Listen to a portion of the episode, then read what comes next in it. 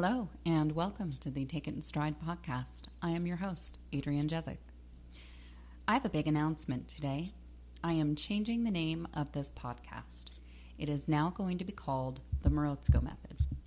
The reason that I decided on this name change is because it is the name of the coaching method that I developed in order to help myself get into the cold. And I've since used this method to guide and coach many, many others through the cold and through their cold experiences. But the Morozko method means more than just a co- guided coaching session. The Morozko method is an all encompassing way of life. It is a way of life that I have embraced for my own health and sanity. It is focused on overall well being, it is focused on growth through discomfort, anti fragility, ways that we can forge ourselves, stress ourselves to gain what we're looking for, which is health, vitality, emotional regulation. These are the things that I'm looking for. And I realized throughout these interviews with all of you that that is what this is. The Morozko method is more than just talking about the cold, more than just our practice with the cold. It is what we eat, it's how we live, it's how we associate, it's our personal energy, it's the challenges that we face, and it's the way that we address them. So I've invited back a very special guest to me today in order to share this conversation about what the Morozko method means to us. Jason Stauffer, welcome to the Morozko Method podcast. Oh, thanks. Good to be here. Happy to have you. Love that you are my first guest and my first second guest so that's that's kind of monumentous for me. Thank you. What does the Morozko method mean to you? Did we talk about like the actual like where Morozko comes from last time? I can't remember. I think it's a great idea to refresh my listeners' brains with what Morozko means. Right. So Morozko is actually a, a, fairy tale. It comes out of the Russian kind of tradition, uh, and uh, it's it's a it's an it's a wicked stepmother fairy tale. So it goes. There's this beautiful little girl lives in the middle of the forest with her father, her wicked stepmother, and her nasty stepsister. You're talking about Nastya. Uh, yeah, yeah, that's, that's, the that's the name of the girl in the story. The girl. Um, and so uh, the stepmother and the stepsister they don't like the little girl very much. Uh, they're very jealous of her um, because her father loves her very much, and she's very beautiful, and she has a very long braid. Uh, somehow, it must have been an awkward conversation. Uh, stepmother uh, convinces uh, father to take the girl out into the middle of the forest and leave her there for dead. Uh, and so, uh, for some reason, he actually complies with this. And so he takes her out in the middle of the forest and he uh, he leaves her he leaves her there for dead and uh, Morozko, which is Jack Frost, uh, Father Winter kind of mythology, uh, is going around the forest and he's freezing things because that's what he does. He comes through the forest and he, he turns, you know, he snows up the trees and he freezes animals and he freezes the, the creeks and everything like that. And he comes upon her and she's shivering and she's cold and she's, you know, freezing to death. And he's about to he's about to freeze her, but first he stops and he asks, "Are you warm, child?" And uh, the little girl answers him with stoicism and grace and says, "Yes, dear Morozko, I'm warm enough." And so he doesn't freeze her, and instead uh, he takes her into his uh, his cottage and he makes her a princess of the forest and gives her all these jewels and all these rewards. Um, and so the news got back to uh, to stepmother that uh, not only is Nastya not dead, but Morozko has brought her in and given her all these jewels and made her a princess of the forest. And so she says, I have a great idea. I will recreate this. I will take my own daughter out into the middle of the forest. I'll leave her there. Morozko will find her and will make her a princess of the forest and give her all these jewels and presents. So she drags her own daughter out in the middle of the forest leaves her there. Morozko comes along and he says, Are you warm, child? But stepdaughter is not stoic. She's not graceful. She mouths off to him, says, No, I'm freezing my, my butt off over here. And so he freezes her to death. And so the moral of the story um, was actually probably a mechanism to get children uh, to stop complaining about being cold. But the greater moral of the story is that if you can meet the cold with stoicism and grace, it will bestow great gifts upon you. And so that's where we take the name from, and that's uh, that, that influences the method because. Uh, the method is when we're talking about the cold water immersion, the deliberate cold exposure part of the Morozko method is uh, not just about getting into an ice bath um, and not just about you know gritting your teeth and bearing it or or uh, or or you know just jumping in and jumping right out and and then kind of you know jumping up and down like ooh that was cold that was cold that was cold. Uh, it's a it's about it's about enacting that emotional regulation in response to the cold. It's about not getting anxious before you get into the bath because anxiety before you're even into the bath is just anxiety over a future moment that hasn't happened yet. Your mind is imagining future discomfort. And yes, it may be discomfort in the future, but it's not discomfort right now. And so we we uh, work on our emotional regulation before getting into the cold we get into the cold, we have whatever reaction we're going to have, uh, and then we don't get out until we're back in that calm state. And so the training here, the medicine here is to teach us that we do have more control over our emotional state than we tend to believe that we do, and that it's really not only is it unnecessary, but it's it's not it's not I don't want to say wise. I mean, it's just it's unnecessary for us to to uh, turn on uh, stress or anxiety states over a future moment. Like we don't we don't have to freak out over a moment that hasn't happened yet. Like yes, there's going to be sucky moments in life, but worrying about them before they even happen is just it just robs us of our presence. Uh, so that's that's kind of the, an intro into the Morozko method, how it ties into the mythology and um, and the story, and kind of where we where we jumped off from there. I I appreciate that, and I want I want to take note of how we do not push through the cold. This is not a grin and bear it situation. This is not a endure it situation. This is finding a way to embrace discomfort for exponential growth. Because the sooner you can get to embracing it, the sooner you can get to breathing through and finding your calm despite the circumstances around you, that is the exponential growth. That is the anti fragility. And so while while we're talking about the Morozko method and while we're talking about Morozko Forge, where does the forge come from? Obviously, I know, but will you share it with the listeners where forge? So we are Morozko Forge. Yeah, Morozko is the is the Russian mythology, and then forge has an interesting. Um, it's an interesting word. It can mean a couple of different things. If we're talking in uh, the context of metalworking, it's going to be a very very hot place uh, that's going to have uh, a furnace, and it's going to have a crucible, and it's going to have an anvil. It's going to have all these very hard uh, tools and objects, and the the uh, the purpose of a forge is to take raw material, heat them up, and pound them together until they become something stronger. That's how we make steel. Um, and so, in that context, it's interesting uh, because we kind of do the same thing with our physiology, only we do it with a cold. Where if I want to take you know peat iron and you know whatever the hell else goes into steel, um, I have to get it really hot and I have to pound on it uh, with a hammer and an anvil and put it through all these cooling processes to make steel. But we want to forge our bodies. We can't jump into a furnace. Like that's just we're not we're not minerals. We're life. We're, we're flesh. I mean, we're all everything is made out of out of atoms and chemistry, but we're we're alive, and so that's not the forging process for a human. The forging process for a human um, can be through the cold, and it can be kind of that.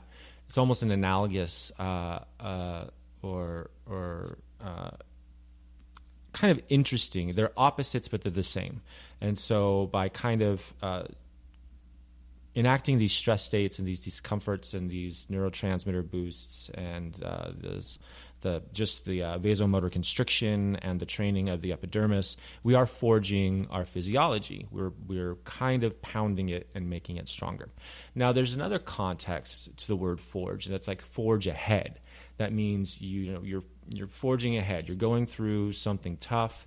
Um, and and you're persevering and you're coming out the other side. And I feel that that um, in any exponential growth process is also kind of very analogous and resonant with Forge in that context, where you know things are going to get tough, things are going to get uncomfortable, um, and you're just going to forge ahead. Sometimes you don't know what's in front of you. Sometimes you forge ahead into you know the philosophical darkness, but um, uh, so in that respect, I think we've really captured Forge on kind of the two biggest contexts of the word, and they both fold in, you know, pretty pretty well with our, our company and our culture and, and uh, our philosophy.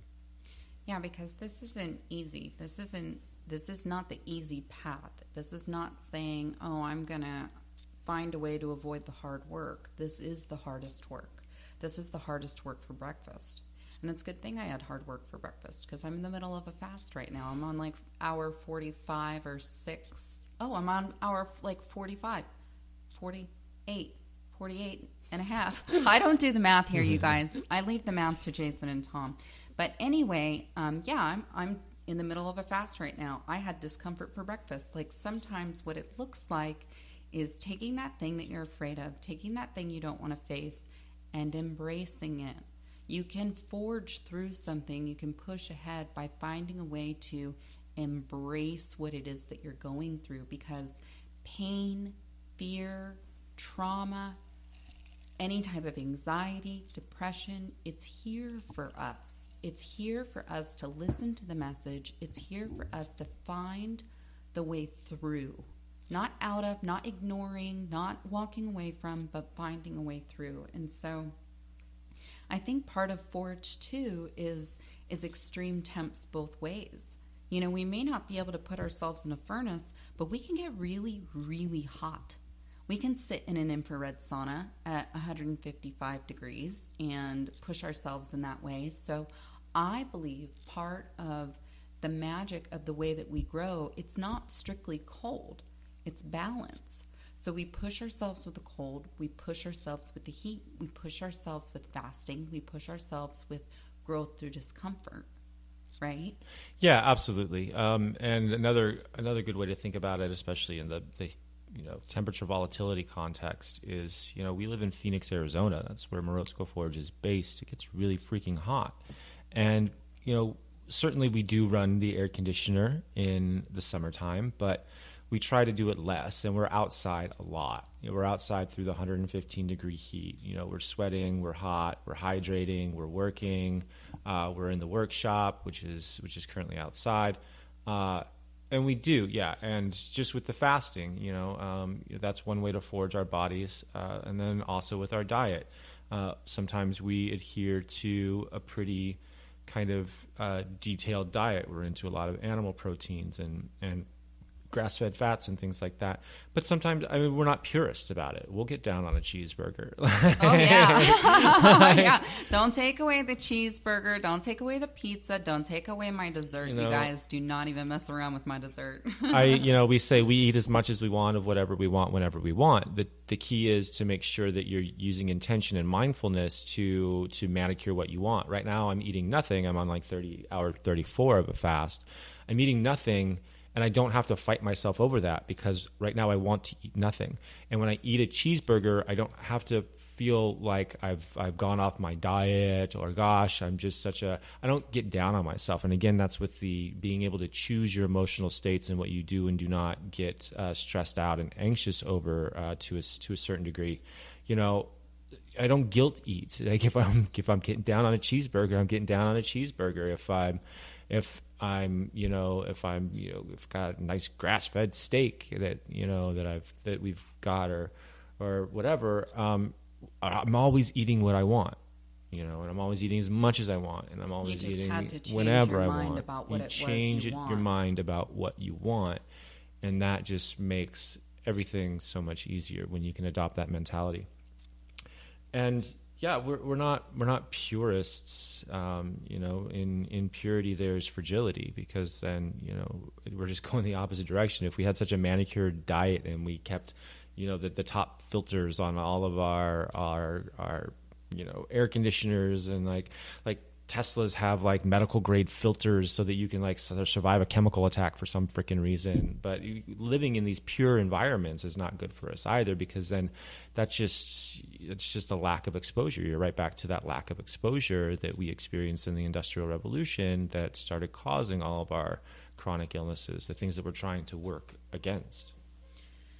So part so this is this is all part of it right this is all part of the anti-fragility the anti-fragility being um, the fasting and the pushing yourself that way the anti-fragility basically meaning stress yourself to a point expose yourself to what you have access to expose yourself in a way that's not obviously going to kill you. I'm not saying like if you're allergic to shellfish and peanuts, go out and eat shellfish and peanuts. Like that's not the message. The message is for me, I'm allergic to everything that grows in Arizona. So, and that's not going to stop me from being outside. Like, definitely, I took some time Sunday evening away from being outside, but I'd basically been outside for, for the past few days, like almost nonstop, except for when I was sleeping. So, I'm exposed, I'm exposed, I'm exposed. Still have to give my body time to rest, but I'm not going to stop exposure.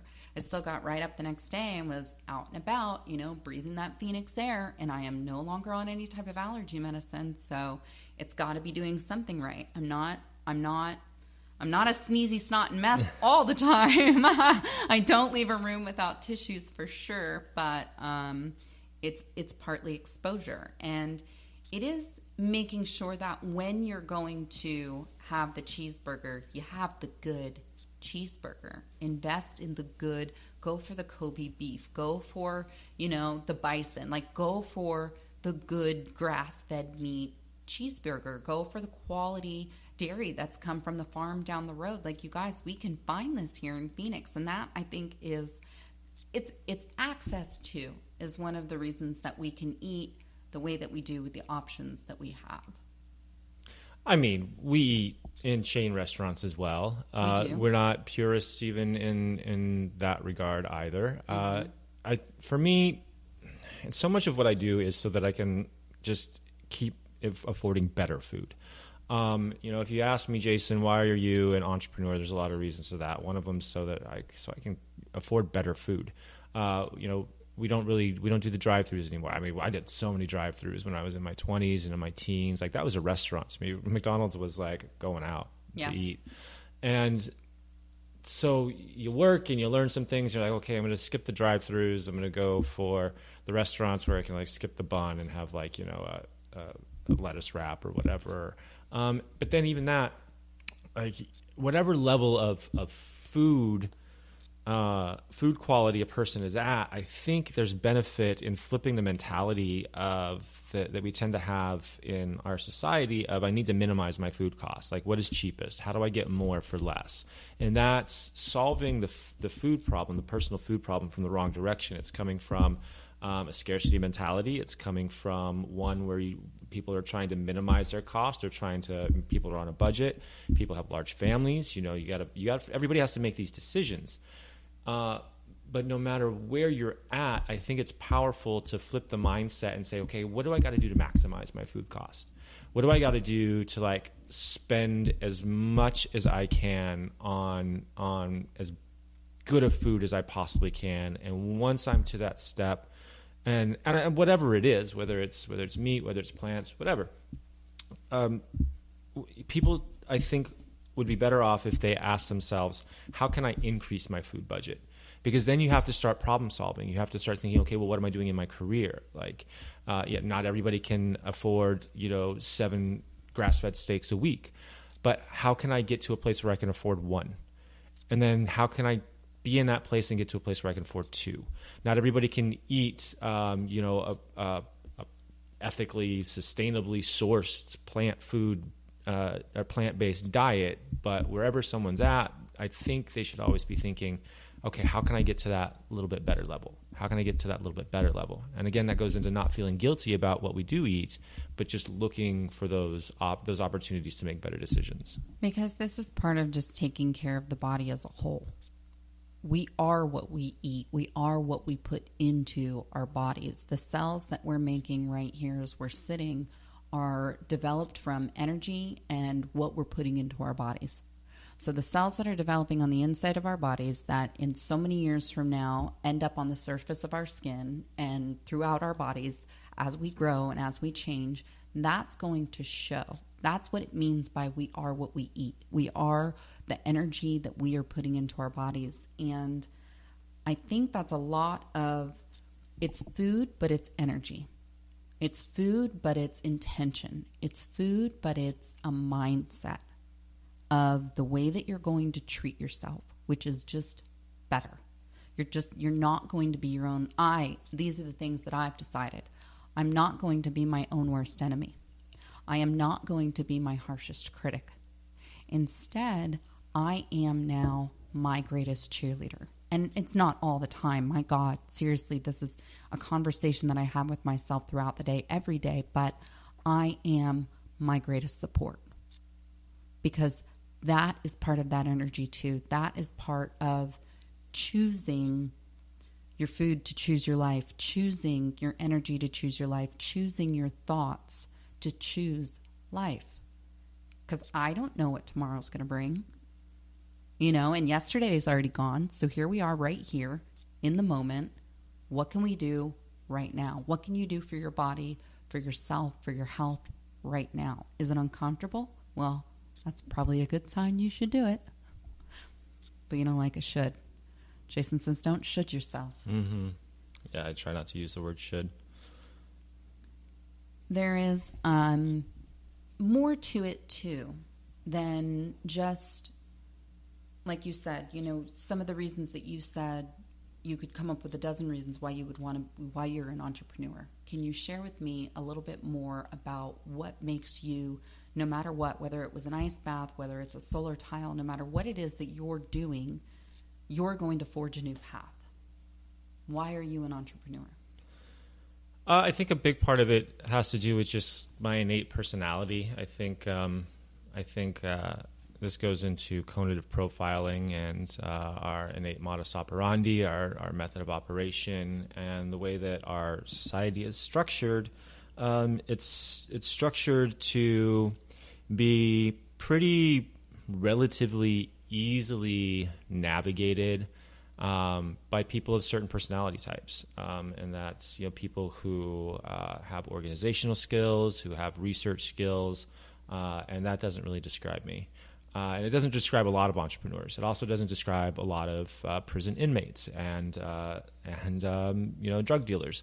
Um, so there's it seems to me that there's these in the middle of the bell curve, you have a lot of fact finder follow throughs, and you have a lot of fact finder follow through systems. You have, you know, the the pathway to middle management. You have the pathway through um, a degree that looks very much like the degree that maybe your parents had, or the education that your parents had. People tend to replace their parents in society, and and very and that's all very systematic. Yeah, that, that, those two standard deviations from the mean um, are where you're going to get a lot of people with those research and organizational skills. And so our businesses, our companies, our industries tend to generally be um, more easily navigated uh, by people with these personality types.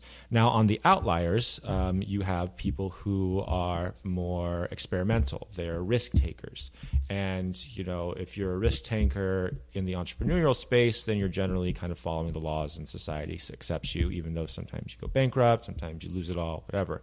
Uh, on the bottom end, you still see the same kind of risk takers, but because of mentality and opportunity, they kind of go that that that kind of uh, that kind of black market path. You know, a lot of crime, a lot of a lot of um, not legally sanctioned industries like drug dealing or or you know you know black markets, you know, whatever. Um, I happen to be one of those like tend towards the black market um, individuals, um, which because I'm just like I'm always like, well, but why is that the rule? But why do I have to? But well, yeah, but the, the, laws are just for the standard deviation people. They're not really. I mean, what's the reality here? And the reality is that that society is stratified, and um, and uh, that laws do not apply to everyone uh, equally. Um, but finding um, finding finding positive growth outlets for individuals who are risk takers and who are innovative um, is is something that interests me, and I happen to be one of those people. And that's so that's to me that's like the core philosophical reason of why I am an, I am an entrepreneur because I am an entrepreneur, um, and so it can it can go into other reasons as well. Uh, I do I do really believe uh, in the power of the cold, the power of the ice. I do believe in in taking charge of our own physiology, our own health, our own wellness, and experimenting with that and doing what we find works for us and I do want to spread that to people, not just you know because I want to make a bunch of money, um, but because I want to make a difference, and uh, I want to make a difference in people's lives, and I want them to understand that they are always stronger than they think they are, and they are always in more control of their own destiny than they tend to believe. Um, so I can tell that story as well. I think that makes a lot of sense, and I think that that is another part of the Morozko method is you, we believe that you are the story that you tell yourself right? So if you tell yourself life is hard i am miserable there is no way out that is part of your narrative that is the narrative that you're providing for yourself. If you tell yourself i'm doing the best i can i am good enough i am smart enough i make enough i do enough that puts you in a different type of mentality um, and that goes back to the ways that we talk to ourselves, the narrative that we're treating ourselves with. Am I telling myself, um, you know, you are you are no good, you are worthless, you're not going to be able to do a good job, or am I telling myself, um, you know, good job today, way to go on this thing, like you can totally nail this. Like it's a conversation that we're having with ourselves. Now you brought up Fact Finder and you brought up um, like what that means to us. But what does that mean to those listening that maybe aren't familiar with the Kolbe mm-hmm. uh, profile? So cognitive profiling is um, it's it's a the end of the day, it's a personality uh, assessment. Uh, I think it's about 40 questions. Uh, it was invented by a, developed, invented, developed um, by a woman named Kathy Kolbe, who is the daughter of the man who developed the Wonderlic test. Now, the Wonderlic test was a much, much older, um, um, pretty at one time commonly used uh, personality assessment. And so she kind of has this sort of work in the family. Um, and so she developed this assessment that basically it, it returns you a, a numerical score, uh, four numbers uh, in four different categories. The categories are fact finder, follow through, uh, quick start, and implementer. And depending on the relationship of these numbers, it tells you. Uh, it tells you a lot of uh, what we find very powerful and very useful and very interesting things about your innate modus operandi, your preferred method of operation. When you are left up to your own devices, uh, what is it you prefer to do? Now, that doesn't mean that people with different scores can't accomplish the same goals. It just means they'll go about it a different way. And so, to break down the categories a little bit, Fact Finder is something that you would typically associate with research, like you need a lot of information. Uh, um, follow through is uh, on a high level. It's organizational. It's it's you know you've got your color coded tabs, your color coded pens. You've got your your to do lists, and you cross things off. Sometimes you put a, something on your to do list just so you can cross it off, kind of thing. Uh, quick start. Uh, these are the fly by the seat of their pants. They're just they don't need a whole lot of information.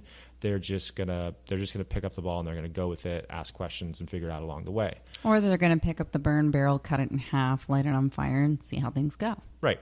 Uh, innovator is uh, you can think of this as kind of hands on. This is a this is a, uh, a person who likes to operate in 3D space. Uh, implementer. I said innovator. Uh, implementer is the final uh, category. And this is someone who, who will work with their hands. They're very much tangible. They need to put their hands on something before they can understand it. And so my score is a 3286. and uh, you can kind of get a sense through those levels, like where I'm, where my they're not strengths they're just understandings. There is no bad score to have there's only your score and what it means to you.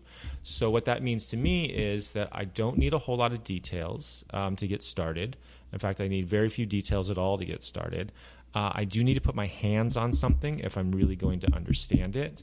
And uh, I don't have much follow through, which means I'll start a lot of projects, I'll start a lot of ideas, but I won't finish very many, hardly at all.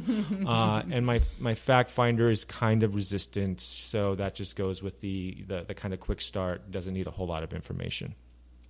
Now, do you want to do you want to reveal your uh, your Kolbe A yeah, yeah, and I think I did actually on my last uh, podcast, but it is a 7544, so I am heavy on the fact finder. I want to ask eight questions to get to one simple yes or no answer. Like, that's my jam. I want the information, I want things to be in, or- in an order, I want the knowledge.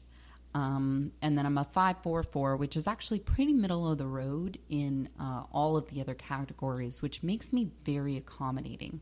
Now, when there are times when Jason or specifically Tom gets me to quick start and implement something like, Adrienne, what if you just did this right now and then I've got to do it and or or usually, you know, it's in my best interest to do it, I can get a little uncomfortable if I'm asked to do that too frequently. Just jump right in, jump right in, jump right in. Um, but sometimes talking about it helps. Uh, sometimes it doesn't. You know, right now what I'm scheduling with is I'm the only one that wants to put certain things on a schedule. and so when Jason, when I'm talking schedule, Jason's eyes just instantly glaze over. He's like, You've lost me. There's nothing here for me. I'm not interested in these questions. Do I really have to come up with this many answers? Can't you just figure it out? what do you think about that? Yeah, it's uh, it's interesting. It's it's it's been a tool that we've been using for quite a while now. Um, probably eight nine years since I got my my Kolbe A um, done. And the there's an anecdote that I that I like to tell um, when I when I talk about the the, the Kolbe stuff to people about you and I's relationship, and about how um, uh, we got your um, score pretty early when you and I first started dating. It was like three weeks or three months. I know it was something very, very um, quick. It was it was it was quick and very early on in our dating.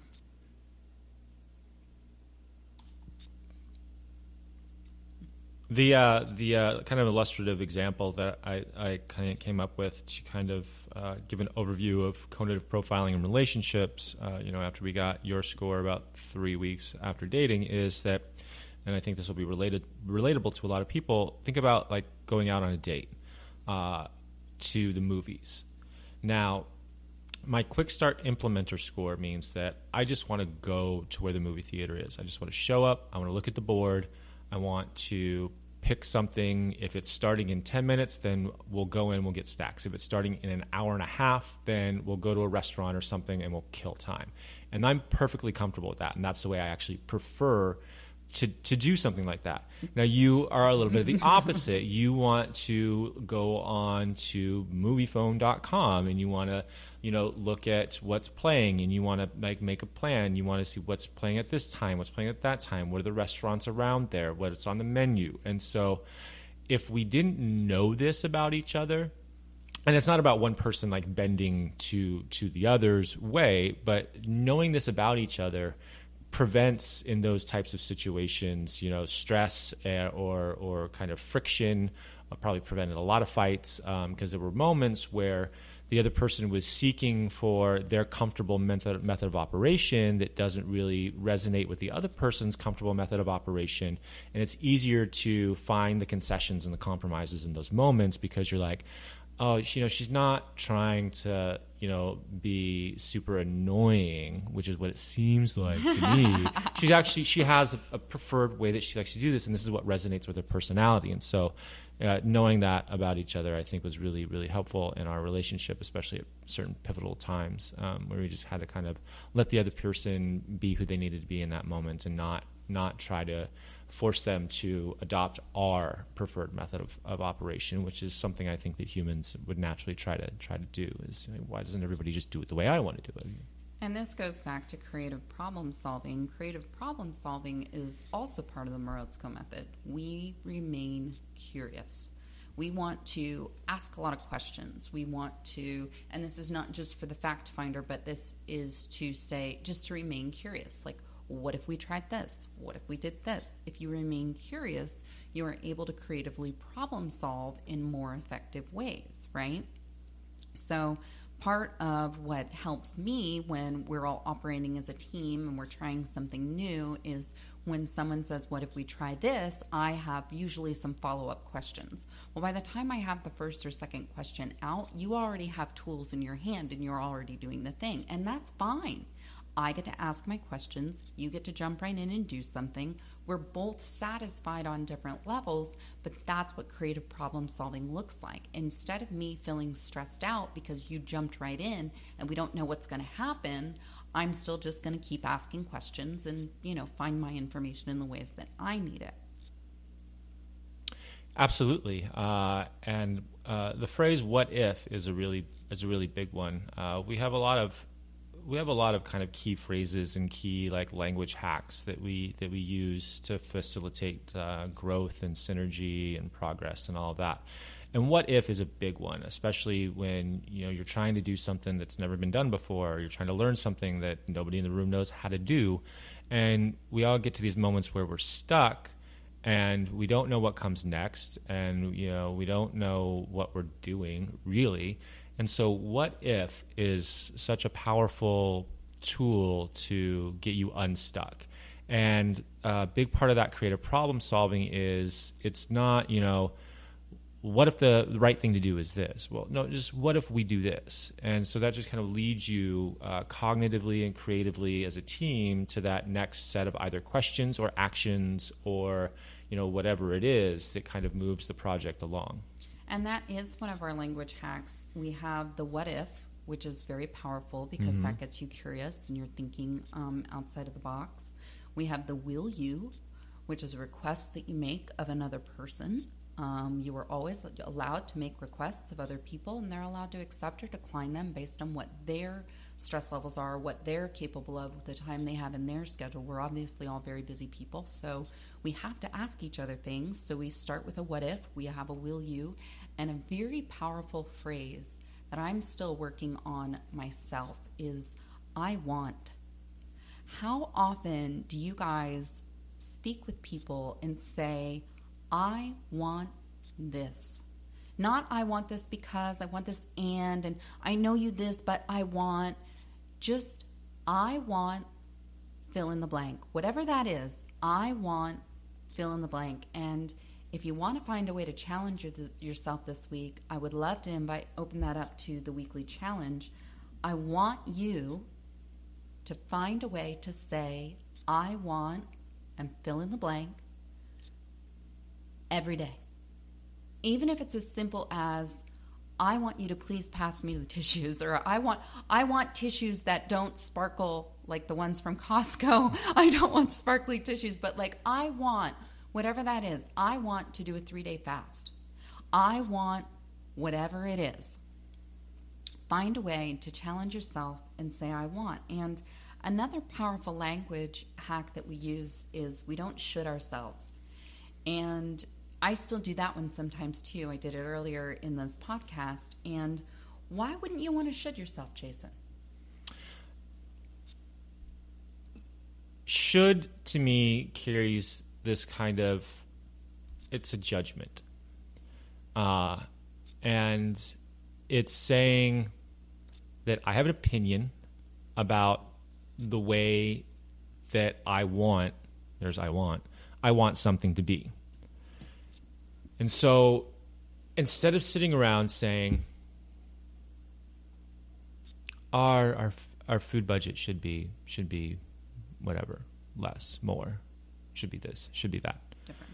So saying, I want to do this. I want, I want to, this is what I want to spend our money on. This is what I want to, to eat. This is what I want.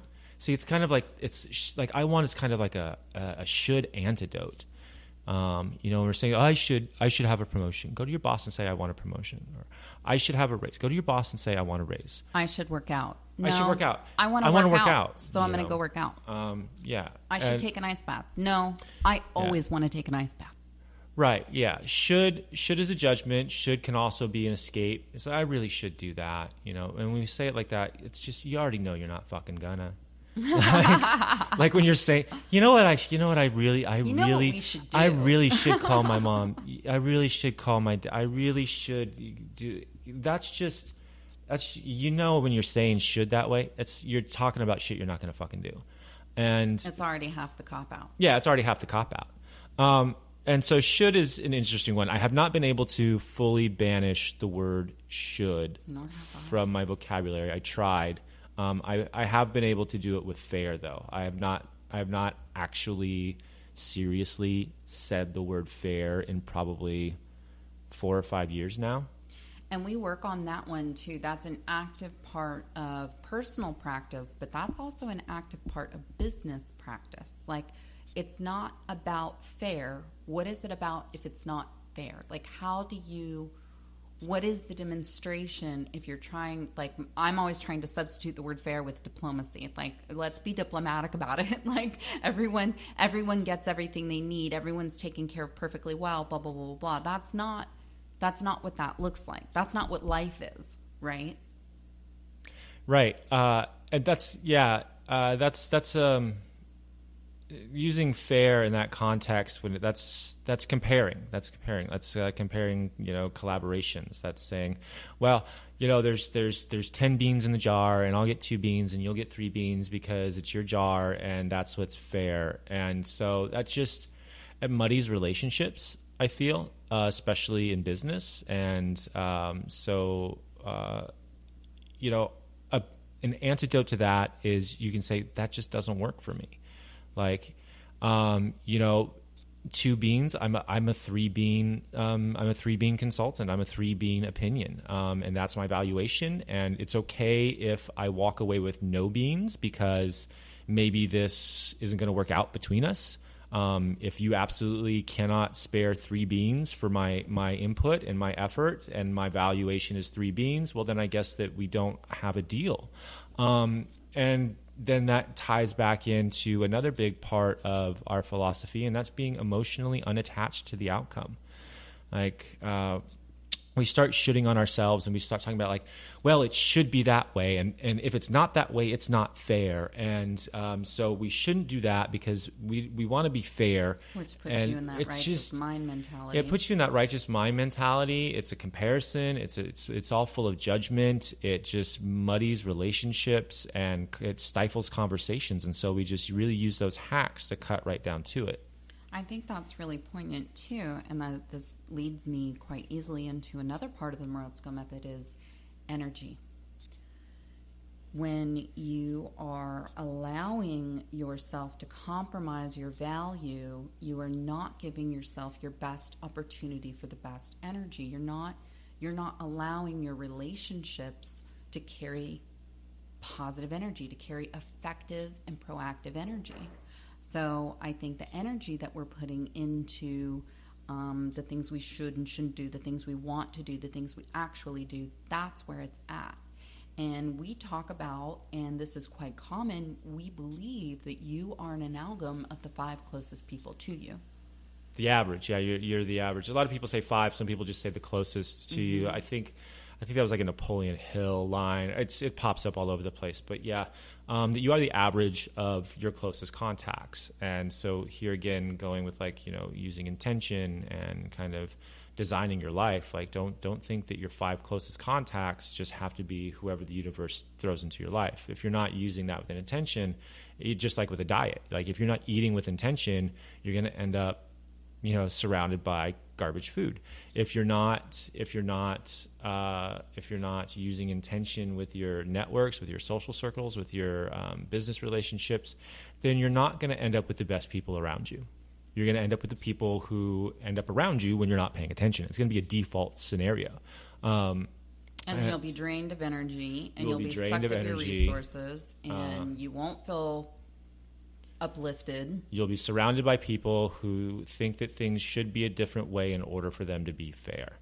Um, instead of saying, I want to do this and I want this life, so I'm going to create this life. Right. Or let's figure out real quick if, if we're not on this path together. If your if your growth is a different direction, if your growth is down the path of should and fair, then peace be with you and on your way. Um, but let's figure that out right away. Let's not let's not posture. Let's not let's not say what we don't mean. Um, you know, that's another big one is aligning our, our our words with our intentions. Like take each other at our word because we give our word and uh, we really we hold each other accountable um, as a company, as an organization, as a tribe to like just say it like because you're not doing anybody any good. Nobody does anybody any good by not just fucking saying it. Right. There's no we we cannot sugarcoat. A, there's no time for a sugarcoat. B, let's cut through the bullshit and just say the thing that it is. C, it might be uncomfortable. It might make me uncomfortable to say it. It might make you uncomfortable to hear it, or vice versa. But it's always better to just put things out on the table. And I don't think that that means that you have to be aggressive. I don't think that it means that you have to be combative. I think that you can have con- constructive conversation when you're open to hearing someone's truth. Knowing someone's truth decides for you whether or not that's the energy that you want to align with. Absolutely, yeah. And um, yeah, getting back to what you were saying about we're protective over our creative energy, and you know I, we really advocate for that. Like, and again, so much of this ties in together. Like when you're when you're around people who are shooting, who are this isn't fair, this isn't fair. Um, you're they're drawing that energy, and that's energy that you're not directing towards somewhere else. That's energy you're not directing towards better food choices or that next growth operate, op, you know, opportunity or that book that you have wanted to pick back up and keep telling yourself you really should. Um, and so being selective about you know where the where the where your energy where your creative energy and your time is going is just it ties all into the language and also how we associate with each other because even though we're blunt and we're we're honest we're not we don't insult each other. We don't. No, we're not rude. We don't, sometimes that's hard for me because I was a soldier, and you know, soldiers fucking insult each other. We talk shit. Like you know, if, if soldier doesn't, if soldiers don't like each other, they shun you. Um, if soldiers like you, they insult your fucking mother and you know call you a shit bag. And so, yeah, but we don't josh like that, and we don't judge each other um, for experiments. We don't judge each other for things that didn't work out. I mean, we've we've had oh, some expensive experiments and failure and failure. Oh, yeah. let's talk about failure. This is a beautiful segue yeah. into the Morozko method's feelings of failure. Basically, we fail forward. If we're not failing, we're not trying. If you're not going out there, like, and I love to quote Emma Seeger. I will never stop quoting Emma Seeger. I'm just going to go fuck shit up. You guys, I have no idea what I'm doing releasing this podcast, doing these things like, you know, I, but I do. But you do because you do it. It's not I should do this, it's I do this. This is part of what I do. And part of what that looks like is being okay to fail, being okay to fall on my face and then get back up again, or maybe just fall on my face and be there for a while to figure it out and then get back up again. Like failure is the only option at times. What do you learn from your mistakes versus what you learn from the thing that you did right five, six, seven, ten, a hundred times. We learn so much from the things that we get wrong that they sh- do they even get to be called wrong? Yeah, that's that's interesting. Um, um I mean, we certainly don't say, "Well, that was wrong." Um, you know, uh, we say that was interesting. Well, that was interesting. well, that didn't work. Oh gosh, but oh, we learned we, we, we learned, learned, this. So much. And, yeah. uh, it's a heuristic, and um, I, it's you know I'm not we're not saying anything new here. I can find you know a dozen memes on the internet um, that say the same thing, uh, and a few of them actually come from different points in time, and so that's when I when I pick up on a piece of like like truth or wisdom or a proverb or something. If I can find it in different generations and in different languages across like different cultures in stands the test it stands the test of time that's when you know you've got something and that's that's one about growth through failure and learning through failure i think it was probably i think it, it's thomas edison gets attributed to it like i you know, I've never failed. I've only figured out a thousand ways that didn't work. And then, you know, Yeah, I like um, that one. then you skip forward, and it, it was I don't know, Napoleon Hill or Elon Musk or fuck somebody um, was uh, what was it? Uh, if failure's not an option, neither is success. Um, so I'm sure there's probably something to the effect in Russian and in Chinese and in you know there's there's there's the, a good heuristic really spans across cultures and that's one of them and that's something that we do embody in our company and our culture and we've had some expensive lessons we've bought some expensive parts that didn't work out and we've destroyed some you know expensive things. And in those moments again tying back to this, the, the emotional regulation and what kind of keeps us bound together as a tribe or at least doesn't work to pull us apart is there's no judgment in that there's no oh you fucking idiot i can't believe you spent $700 on that thing and we had it an hour and it's trash You, and it's already broken. and it's already broken um, because you dumb fuck, you didn't know what you were doing, you weren't thinking about what you needed to do to be successful, and But me instead- even like acting out. Yeah, it feels Like that, it just feels I'm like, I have to stop you. I have to. Um, Instead, what we say is, uh, what did we learn? Um, you know, what is the next experiment? Uh, what can we take away from this? Uh, you know, we've we've put a bunch of uh, a bunch of materials out on the curb on bulk trash day that seems to have been valuable to other people in the neighborhood. They've picked it up, they've salvaged it. You know, they've they've taken the scrap metal, they've taken the scrap compressors, they've taken the scrap copper, the scrap wood. the scrap wood, um, and they've done hopefully something useful, or at least something profitable with it. And so uh, we can tell ourselves whatever story we want about it. And I think the key is to make sure you're telling yourselves the stories that keep your tribe bound together, not pulled apart, and to keep yourself curious and keep yourself moving forward to whatever the next lesson is. Because it's all an experiment, right? We are an experiment. What we do is an experiment. Every day, if you really want to look at it that way, every day is an experiment. Let me see the ways that I can face my day today. Let me see the ways that I can learn and grow as a person today. Let me see the ways that the little changes that I made in my life have now added up to big changes. And I think that's part of it too. No one is saying, I'm not saying go out tomorrow and be a different person. Go out tomorrow and be anything other than who you are. Be who you are. But find tiny little ways. I want to find tiny little ways to keep tweaking my life so that six months from now, a year from now, five years from now, I'm looking back going, man, that was such a tiny little thing that I did, but overall has a great impact over time. And part of that is accepting failure. Part of that is removing my emotional response to the outcome of those situations. I'm not always good at it. That is something that I'm still working on. That's something that I just call a practice. Like anything that I do is a practice, but I'm just practicing emotional regulation as often as I can. The ice definitely helps with that. Um, but yeah, so that's part that's part of it is we're not shaming each other for the experiments that we're trying. We're not shaming each other even for repeated mistakes. Sometimes we make the same mistake several times. Sometimes we make the same mistake so many times that we're really surprised when we get it right. And then maybe we'll make it again. But hey, we got it right that one time, you know? And I think I think there's something about celebrating all of that, celebrating the entirety of what it means to struggle. And when you're not suffering from the struggle, the struggle is part of what makes it magic. Yeah, uh, and it's for me. It's also about like you know working on being as present as possible. Like if if we're pissed off about something that's happening, um, especially in in the context of like entrepreneurship or like craftsmanship or experimentation or whatever. Like if if we didn't blow our fucking arm off, if nobody's dead and nobody's like injured. Uh, and we're just pissed off because the widget didn't do the thing that we wanted the widget to do, then again, that's that's something that's taking our cognitive energy out of presence. It's we're okay now we're pissed off because something happened happened in the past. Mm-hmm. It's no longer happening, and we're anxious because maybe we're worried about what is this going to mean for us in the future.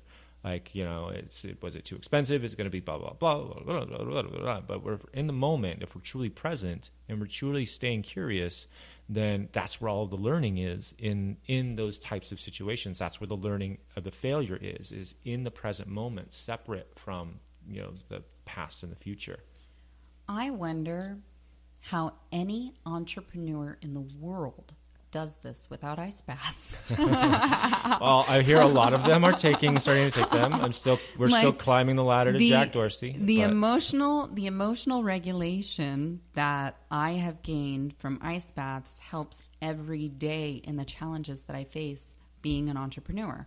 Every single day my schedule is subject to change and, and usually does. Every single day my task list grows bigger than it gets checked off. Every single day I'm going through things that if I were not also coupling this with an with a deliberate cold exposure practice, I would not be having as much fun, that's for sure. Mm-hmm. And it would definitely, things would be more difficult. And I'm starting to see that in cultures where we have provided uh, provided cold forges in places where there's an office environment and people on the team can, you know, partake in an afternoon ice bath. I mean, have your cup of coffee, have your afternoon ice bath, do both. But if you're only going to do one, do an afternoon ice bath. It takes two minutes. You drink it faster than coffee, leaves you feeling great for hours. But starting to see this in cultures that are more than just um, health and wellness and fitness. It's starting to represent across cultures of uh, businesses and partnerships and people who are in offices throughout the day and then can take that afternoon. And you don't even have to, you know, maybe the weather's bad and you can't go outside. Take an ice bath. Mm-hmm. You've got two minutes and it'll totally refresh you for the rest of your day. Absolutely. And I think that's another beautiful part of the Morozko method. It's it's part of what creates our culture. It's part of what keeps our team sane. It's part of what keeps us curious. And that's it, you guys. That's the Morozko method. Jason, would you like to add anything else this evening? Yeah, uh, especially with the with the language. Um, even if you don't feel it, like pick up the phrases, learn the phrases, find opportunity to use the phrases. Language is a technology, uh, and we can, like any other technology, we we choose or don't choose how to use it. Uh, and like any other technology, how we use it um, produces different results.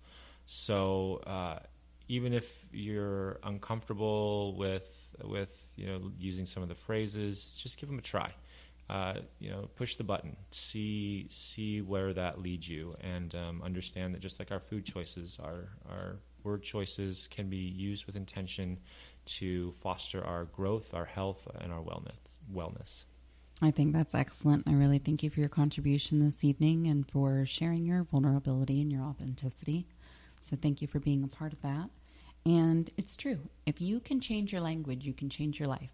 You may not feel it yet, but just start by acting as if, start by saying the words, because when you start to change your language, you start to change the way that you speak to yourself and to others around you. And remember, when you can master your breath through the cold, you can master your mind through your life. So you can find me at at Adrienne Je- underscore Jezik on Instagram. You can find me at Adrienne Jezik on Facebook, the Morozko Method on Facebook, Morozko Forge on Facebook, at Morozko Forge on Instagram, and www.morozkoforge.com. Thanks once again. Stay cold, cold friends.